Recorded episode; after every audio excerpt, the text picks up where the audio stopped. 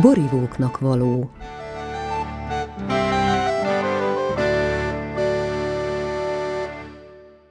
Egy évvel ezelőtt a Furmint Február nevű rendezvényre vittük ki a borainkat. Ez volt az első alkalom, hogy megmutattuk a nagyobb közönségnek, mi is készül pincénkben. Mit figyelgetünk szüret óta türelmetlenül, melegítve a hideg poharat egy-egy kóstolás alkalmával, hogy minél több illat és ízkülönlegesség bukkanjon elő. Ott álltunk a Vajdahunyad várban az asztal mögött, pontosabban csak gyönyörű fiatal feleségem. Bár ha egyedül van, mindig nagyobb sikere van a borainknak, mégsem ezzel a célral hagytam ott. Más borászok, barátok borait kóstoltam az épületben, beszélgettem más pincészeteknél, kérdezősködtem, tanultam. Amikor visszaértem, feleségem azzal fogadott, hogy egy fiatal srác volt itt, és nem igazán értette, hogy mit kérdezett tőle, de nagyon kedves volt. Na, gondoltam, pár pohár után már elkezdték csapni a szelet a feleségemnek. De nem így volt. Csak a feleségem a kóstolókon megszokott kérdéseket várta, mint például melyik oldalán vagyunk a somlónak, mekkora a terület, milyen szőlőfajtáink vannak, hogyan műveljük, milyen a talaj és hasonlók. Ez a srác pedig azt kérdezte, hogy mikor házasodtunk, és kiadott össze minket. Harmadik visszakérdezés után Nóri, a feleségem úgy csinált, mintha már érteni a kérdést, és egy határozott igennel próbálta tovább lendíteni a beszélgetést. Hát innen indult a barátságunk Gézával. Kiderült, hogy közös papunk Hegyi Balázs atya ránk úszította Gézát, hogy ismerkedjünk meg, mert biztos jóba lennénk. Mindketten fiatalok vagyunk, mindketten borászok vagyunk, egyenes út a hosszú barátsághoz. Így is lett, és most nem csak barátság, hanem egy rádióműsor is született belőle. Na de akkor bemutatkozom, Tomcsányi Árpád vagyok, mától kezdve a műsor egyik szerkesztője, ezzel együtt somlói borász is. Galán Géza barátomnak pedig, akiről meséltem, Mohácson van szőlője. Ezen a két vidéken próbálunk kifogyhatatlan lendülettel finom magyar borokat készíteni. Mivel mindketten a Filmművészeti Egyetemre jártunk, tévés műsorkészítő szakra, rádiós, tévés, videós önfenntartó munkáink még megmaradtak. Heti ingázással és rengeteg tanulással igyekszünk szőlőskertünket gondozni. Mindketten a lehető legtermészetesebb úton művelve a szőlőt és készítve a bort. Ezt a műsort pedig havonta egy alkalommal együtt fogjuk készíteni. Olyanokról fog szólni, akikre mi kíváncsiak vagyunk, akiket fontosnak tartunk, hogy megmutassunk, és akiktől valamit tanulni szeretnénk. Akik vagányságukkal, eredetiségükkel, különbségükkel vagy precizitásukkal, de valahogyan kilógnak a sorból. A mai műsorban Szentesi Józsefet látogatjuk meg, aki időt, pénzt és rengeteg munkát nem sajnálva újjáélesztett sok régi magyar szőlőfajtát. Olyanokat, amelyekről talán csak a lexikonokban vagy poros újságokban olvashatnánk, ha nem pattant volna ki a fejéből, hogy megkeresve a Pécsi Kutatóintézetet a Velencei tó mellett telepít ilyen szőlőket. A 16 hektáros gazdát most Budaörsi pincében látogatjuk meg.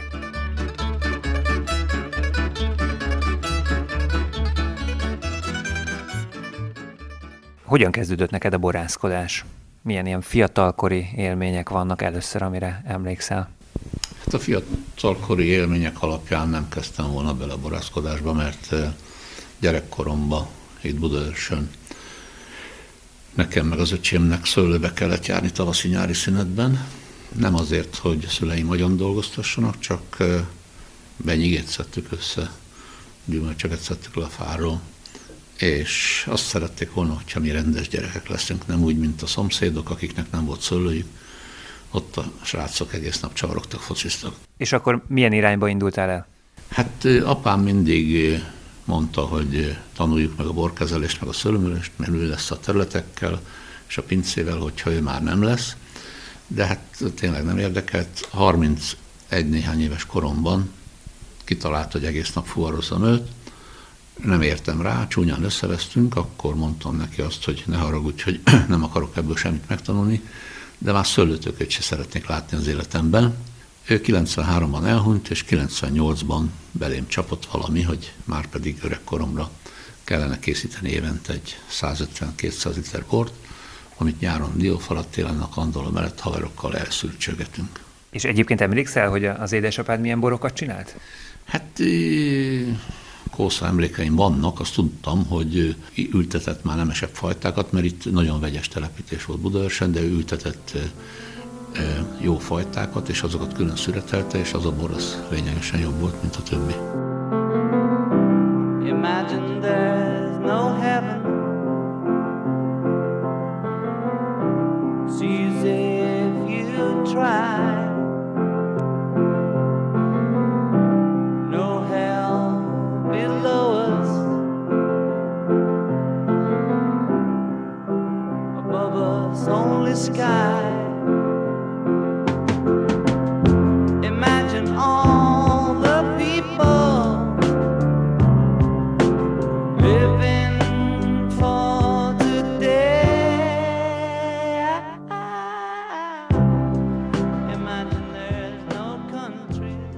Kicsit a, a fiatal korodba kalauzold el a hallgatókat, különösen minket, mert a mi korosztályunk ugye úgy olyan érdekes helyzetben nőtt föl, hogy már a boltok polcain különböző minőségi borokat lehet választani, és az ember inkább azzal kapcsolatban van zavarba, hogy, hogy mihez nyúljon.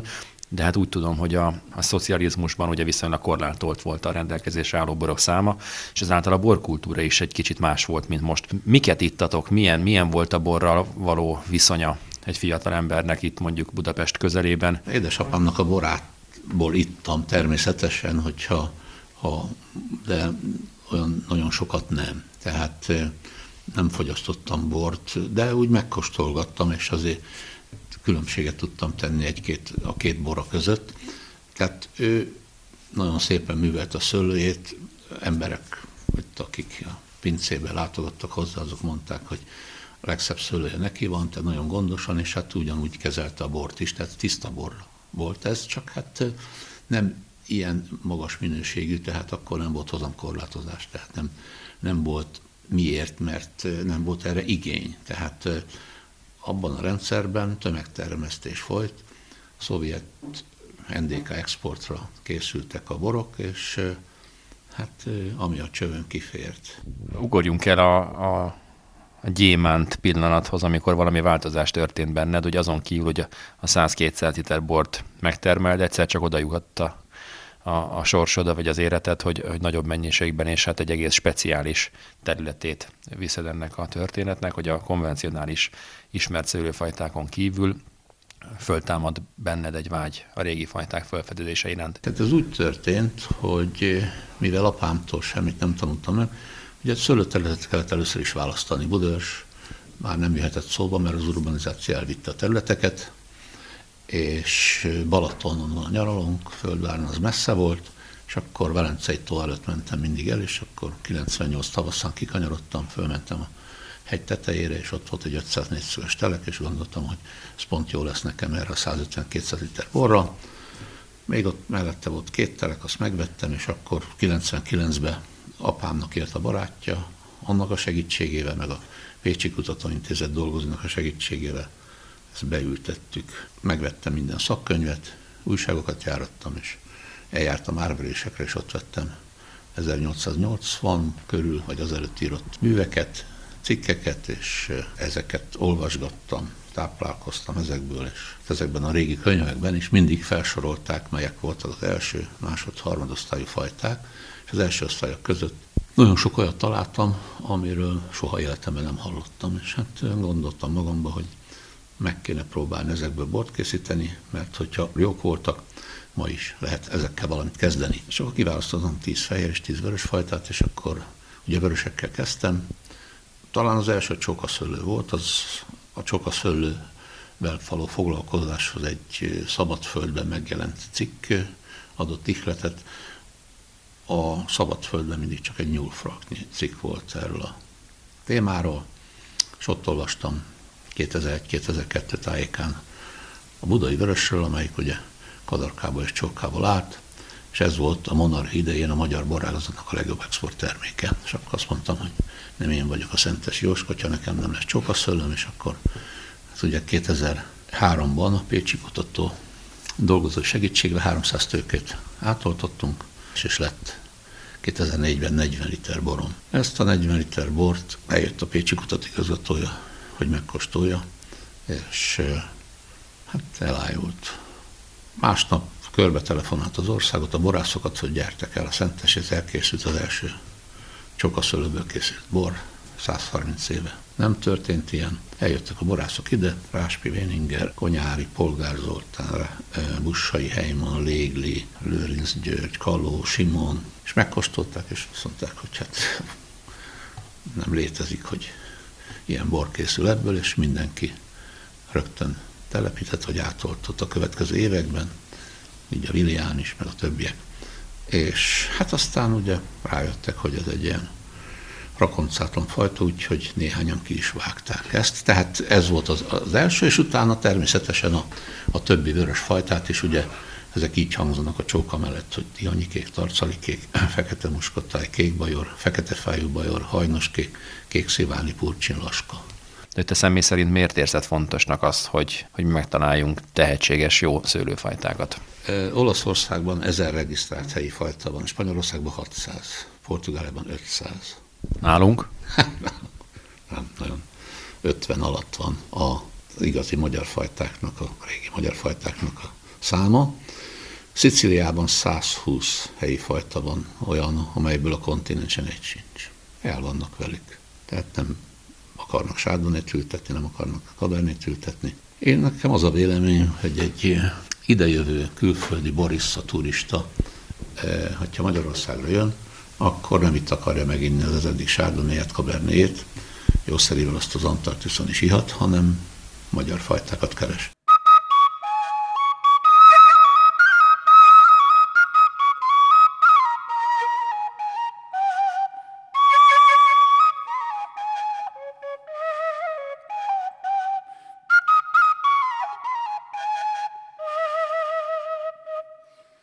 Beteg a szeretőm, szegény, én vagyok az orvos legény. Szedek százféle fajta virágot, abból főzők orvosságot. Szentesi Józseffel, borászok borászával beszélgetünk Budölösi pincéjében, magyar fajtákról, inspirációkról, a jó fröccsről és az életútjáról. A műsorban elhangzó zenéket pedig ő maga választotta ki. Ugye több vörös fajtáról beszéltünk, fehér fajtákból, akkor mik azok, amik szerinted Fehér fajtákból nem tudom, mert ezt később kezdtem el, mert a vörösekkel kezdtem foglalkozni, a fehéreket egy kicsit mostán bántam velük.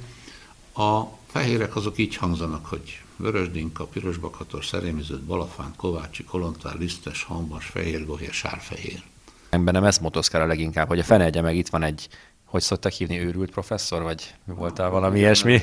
Professzornak valaki ezt kitalálta. Itt. Tehát, hogy itt van egy ilyen egy, egy ilyen ember, aki ezt a munkát a vállába vette és sikerre vitte, és itt van számtalan fajta, ami jó, és a miénk, és magyar, és eredeti, és piacot lehetne neki teremteni ezen a baromi nagy borpiacon, ami a világban van, és mégsem történik még a nagy áttörés. Erre gondoltam. Ezzel mi a viszonyod neked? Hát ahhoz, hogy az ember piacot keressen, ahhoz először kell termék, mennyiség. Tehát mostan ugye úgy indult az egész, hogy először 50 liter bort akartam készíteni, most készül már ezekből ides tova egy vagy két éve némelyikből 400-500 liter is. Ezek természetesen fog készülni talán 800 liter is, nem tudom, 1000 liter a mostani, ahogy mostan sűrítettem meg, oltok még át. Tehát ez azt jelenti, hogy 1000 palack, 1200 palackos mennyiség lesz.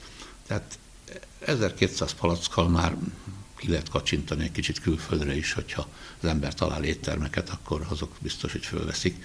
De hát eddig volt itten belga kereskedő, aki a csokaszölött meg akarta venni 13-as évjáratot, 550 palack készült belőle, és mikor lepalackoztam, akkor küldött egy e-mailt, és mondtam neki, nem sikerült a palackozását. 550 palack bort nem fog kiadni Belgiumba, kiküldeni, abból hír itt Magyarországon nem lesz. Tehát amíg, amíg nem tudom fedezni az itthon igényeket az én szűk környezetemen belül, tehát itt a pincémben történt kóstolások utáni eladásoknál, vagy, a, vagy a, az éttermeknek utána el lehet menni külföldre, és ezeknek valószínűleg, valószínűleg lesz majd foganatja, de ahhoz, hogy mondom, tehát egy ilyen új fajtába kísérletezzünk, hogy megismerjük, kell 15 szület minimum, tehát bármi történhet, bármi előfordulhat, hogy a fajta tényleg nem jó, és utána, amikor kiderült az, hogy nálam is jó, a szomszédomnál is jó, akkor azt mondjuk, hogy ez a fajta jó. Én szerintem ezek a fajták, a vörösek mind jók, nyilván nem egy forma kvalitásúak, az egyik egy ilyen jó beszélgetős asztali bornak való, ugye a kék bajor, fekete fájú bajor, és a, de a többi az, az a, és ugye kék szilvániból, purcsimból még nem készítettem bort, elrontottam idén a születet, és hát biztos vagyok benne. Mások is azt mondják, hogy ezek a fajták, ezek akár, hát most nem akarok nagy szavakat mondani, de óriási sikert arathatnak. A filoxéra járvány Európában először Franciaországban bukkant föl a 19. század közepén. A tetű a szőlők gyökerét támadja meg.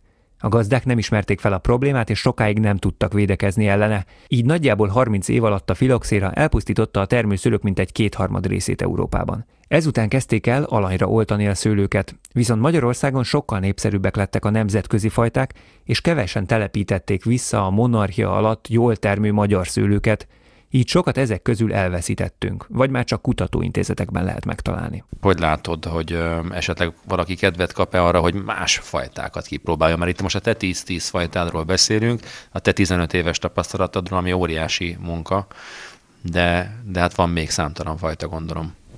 Hát biztos van sok fajta.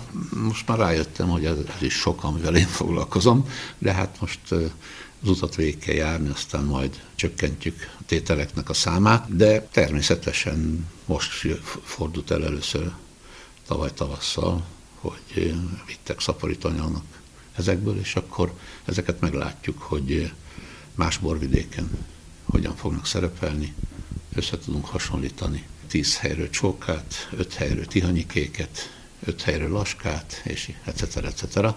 Hát az a baj, hogy egy éve csak egyszer van szület, tehát itten, itt ez egy harc az idő ellen, és az idő az a nagy úr, tehát az embernek az életében csak meghatározott számú születre van lehetősége egyelőre. Azt vettem észre, hogy nem olvasok könyvet.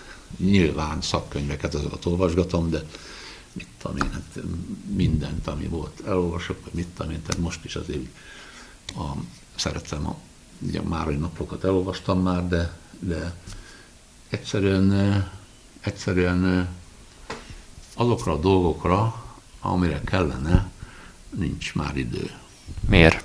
Hát azért, mert, mert amíg nem foglalkoztam behatóbban a szőlővel, meg vállalkozással, addig az embernek ugye volt egy munkája, ami kitöltött 8 órát, 7 órát, 6 órát, tehát nem olyan volt, hogy sok esetben nap 18 órájába eh, ott kell lenni, részt kell venni ebben a dolgokban, és hát eh, nekem a napom reggel hétkor fölkelek, elmegyek a pesgőpincébe, onnan bemegyek az irodába, megnézem a dolgokat, utána megyek, intézem a dolgomat.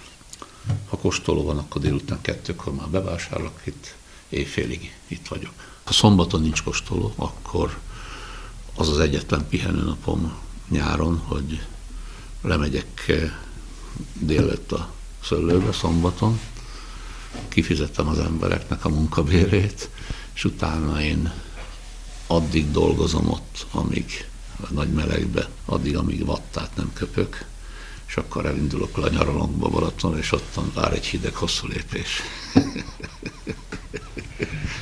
tehát, tehát tényleg, tényleg akkor, és akkor egy napot ott vagyok szombaton délután kettőtől, vagy öttől, vagy négytől, másnap délig, délután jövök vissza, és akkor megint bemegyek a szőlőbe. Miből van az a hosszú lépés? Nem írsaiból, nem cserszegi fűszeresből, és nem rozéból. Ez a legfontosabb. Ebből a háromból ne legyen. És hát rajnai rizling, lehet Sauvignon Blanc, lehet egy, egy most a magyar fajtákban olyan kevés van, hogy azt még általában nem nagyon szoktuk a fröccsöt inni, de más borásztól is egy olyan fehér borból, amelyiknek megfelelő a sav szerkezete.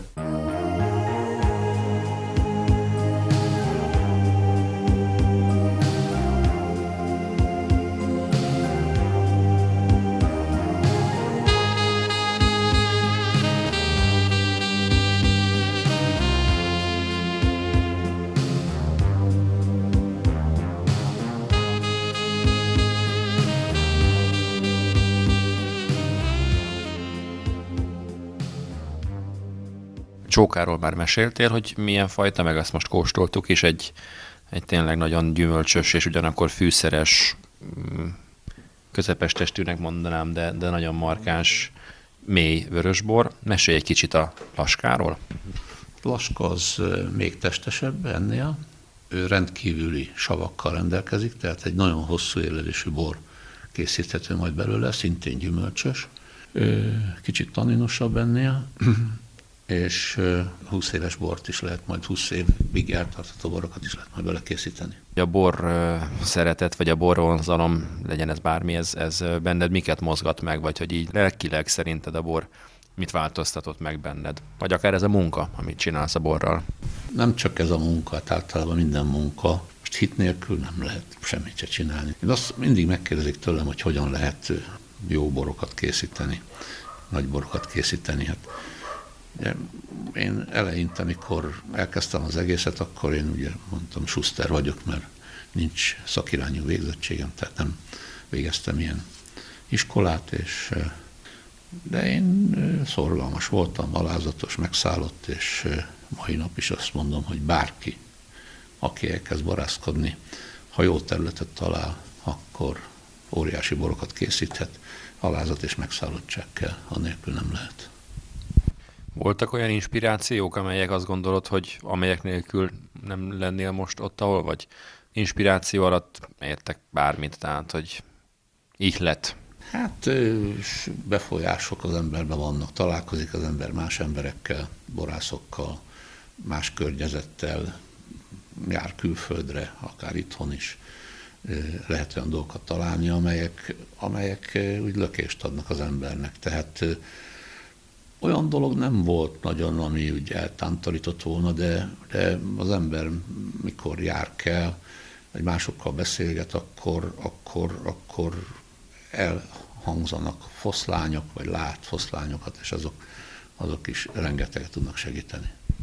Te szerintem sok mindenkinek vagy bizonyos szempontból inspiráló erő. Neked egyébként van-e olyan, aki, aki téged öm, inspirált, motivált, vagy hajtott Leginkább engem az lökött nagyon előre, amikor Franciaország Burgundiában jártam 2005-ben, és ottan a top pincészeteket látogatok végig, ugye Romane Conti, Lafon, Comte Claude Tár, Claude Rambé, Rousseau, tehát ezek óriási nevek, és hát ők, amit ott mondtak, és ahogy azok hozzáálltak. Tehát teljesen úgy beszéltek az egészről, hogy ők még semmit se tudnak, és ráadásul már ők már tegyük fel, hogyha valaki tud valamit, akkor ők azt tudják, és mégis azt mondták, hogy nagyon sokat kell tanulni még. Alázattal viszonyultak a borhoz? Megszállottségként és alázattal. Igen, teljes mértékben, igen.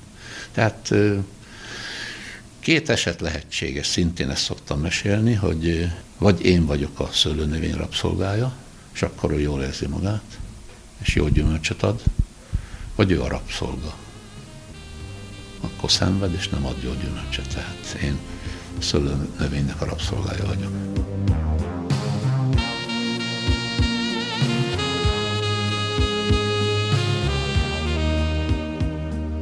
Kedves hallgatók, Szentes Józseffel beszélgettünk Budaörsi pincéjében, a Borigóknak való című műsorban. A szerkesztő Galán Géza és Tomcsányi Árpád volt, a zenei szerkesztő pedig Csénagy Tamás. Köszönjük figyelmüket!